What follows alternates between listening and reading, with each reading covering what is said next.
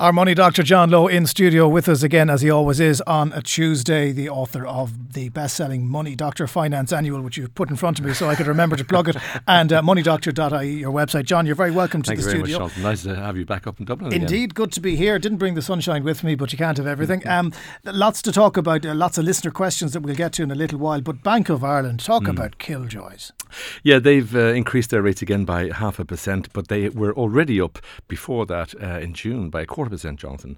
So they're now, uh, for the standard variable rate existing mortgage holders, they're 4.3%. But it's not all doom and gloom because, okay, they're only, what they're doing is uh, they allow the likes of Permanent TSB, EBS, Nationwide, all these were at that level already. All they've done really essentially is just move it up. Uh, the only ones who haven't, in fairness to them, is AIB. Yeah, but, But- let's break it down to a very basic level. Bank of Ireland was kept going by the Irish state. Okay, Yeah. they're not in as bad as Nick as PTSB Yes. or, or AIB. Could but they afford? Well, I, I still keep putting it back to that analogy. You're a grocer, you go to the wholesaler, you buy a tin of beans for a euro, you come back to your shop with all the inherent costs and overhead, you stick it on your shelf for 50 cents. That's essentially what all these lenders are doing with these tracker mortgages. Remember, 60% of uh, all the main um, kind of, there's what, 400,000 trackers and Yeah. 250,000 uh, standard variable rates. I mean, there will be 60,000 customers affected from Bank of Ireland on this alone. So that's a fairly uh, decent hike. I mean, uh, you know, if you're talking about uh, what the difference is, say, on a 200,000 loan, um, it would be about uh, 55 euros a month over a 25 year period. And what the So- frustrating thing is, John, is that when the people who are, have variable rate mortgages with Yeah. Bank of Ireland and ICS, they'll get a letter landing on their doormat in the next couple of weeks saying, Yeah. sorry, you're going up by 0.5%. Yeah. At the same time, those people who are on tracker mortgages, and I mm. include myself in that Yes. number, are going to are get going another down. letter from Yeah. there. The disparity is actually quite quite alarming because there is now a difference of about 320 euros between the cheapest tracker rate and the average standard variable rate. I mean, That's a month. Yeah, the, the the tracker, you know, that's on say again 200,000, but the, but the tracker rates were as low as 0.5 percent. So there are people walking around with a mortgage of 1.25 percent, and it's likely to go down. That's the other thing. When are we expecting that decision? Well, I mean, th- th- there's been, um, you know, uh, a sharp kind of fall in lending uh, in the uh, EU area, and it's going to boost the case for a new cut in the central bank next month. Uh, there are some commentators who are saying that it mightn't happen until before the end of the year, but it will happen. Yeah. So you're looking at 0.25 percent, and that's another, say, you know, 28 euros uh, uh, again on a 200,000 John, haven't we, look, month. what we have created in this country, and it's obscene. On one end, you have those people who are on the tracker mortgages, who are probably go, thanking their lucky stars that they're on tracker Yes, they are. Then you have people who are on variable rates with the likes of PTSB Yeah. and now Bank of Ireland Yeah. and, and all the others that are Yeah. higher. And then you have the people who can't afford. So we have now got three distinct groups of mortgage holders. Yes, unfortunately we have. And and the one thing, the one piece of advice I would give to people is that if you have to depend on your savings to supplement your mortgage, um, you are eventually going to run out of savings. Stop now. Negotiate now. Communicate now. That's what you've got to do because it's just it's it's it's uh, you know pointless uh, using your savings in order to supplement, say, all these hikes that are coming in. There's Because no- eventually there's- there's- you'll run out of money, and then you'll have to still go and negotiate with the, the lenders anyway. There is no shame in going to the bank anymore and telling them you can't afford the payment. One of the things I will say, AIB, who are the uh, cheapest now at 3.5, they hiked theirs up, by the way, by by half a percent, Jonathan, uh, to 3.5 percent, which you know compared to now the. If you want a new loan with, say, uh, ICS, it would be 4.8%. So it's their rate of 3.5% is the most attractive in the entire market. Problem is, they will not allow switches. And I'm just wondering whether they will change that policy at all for people who have got mortgages, are in um, positive equity, and have the ability to repay. Will they be allowed to go over to AIB?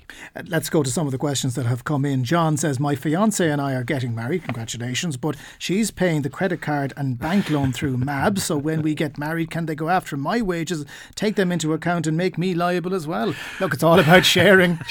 Sorry, mate. Hate to break the whole marriage thing to well, you. John, she must be a wonderful girl to marry this girl with all this debt. But the, the good news on your part is no, she you will not be liable for her debts uh, because they're her debts. And it's where it will affect you though, John. And I'll, I'll tell you this is uh, when you go looking for a mortgage because she may have arrears, she may have you know just one uh, payment missed, and it goes in the ICB. And this ICB, Irish Credit Bureau, uh, every lender checks whether it's a mortgage, a car loan, a credit union loan. They go in there to check have you got a good credit history. And if your fiance has had bad credit history, you can kiss goodbye to any mortgage. application. You could go on your own if, if your salary had well, up. If, if, if he was on his own, but he he she would still now be uh, his wife. She would have to go onto the mortgage under the Family Home Protection Act.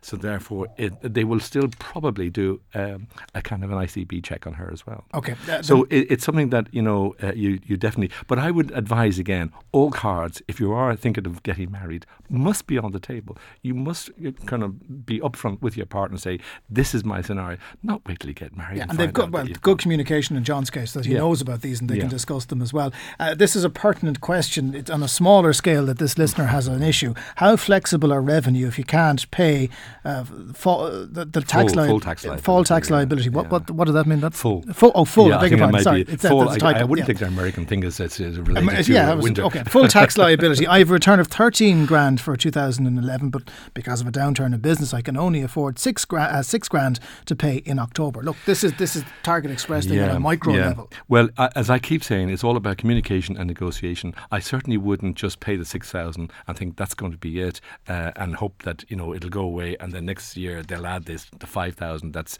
outstanding onto the next bill go and negotiate because then you will avoid penalties, you'll avoid all sorts of things by, by being upfront. The, the revenue, believe it or not, are very um, in, informative, very friendly people. I've always found them, and I'm not just saying that because I'm on radio now, but you know, uh, this this really should teach you a lesson. You you should be making provision for your tax and ring fence it. So therefore, I mean, there's lots of mechanism, Jonathan, for people who even in a small, say, business, they could put 100, 200 euros into any of these regular saver accounts, appropriate that for their tax liability. And at the end of the year, there's your money. Don't touch it for any reason. But talk to, if you're in the situation this listener finds themselves in, talk to them. Tell them talk that you can only afford the six That's what they've got to do.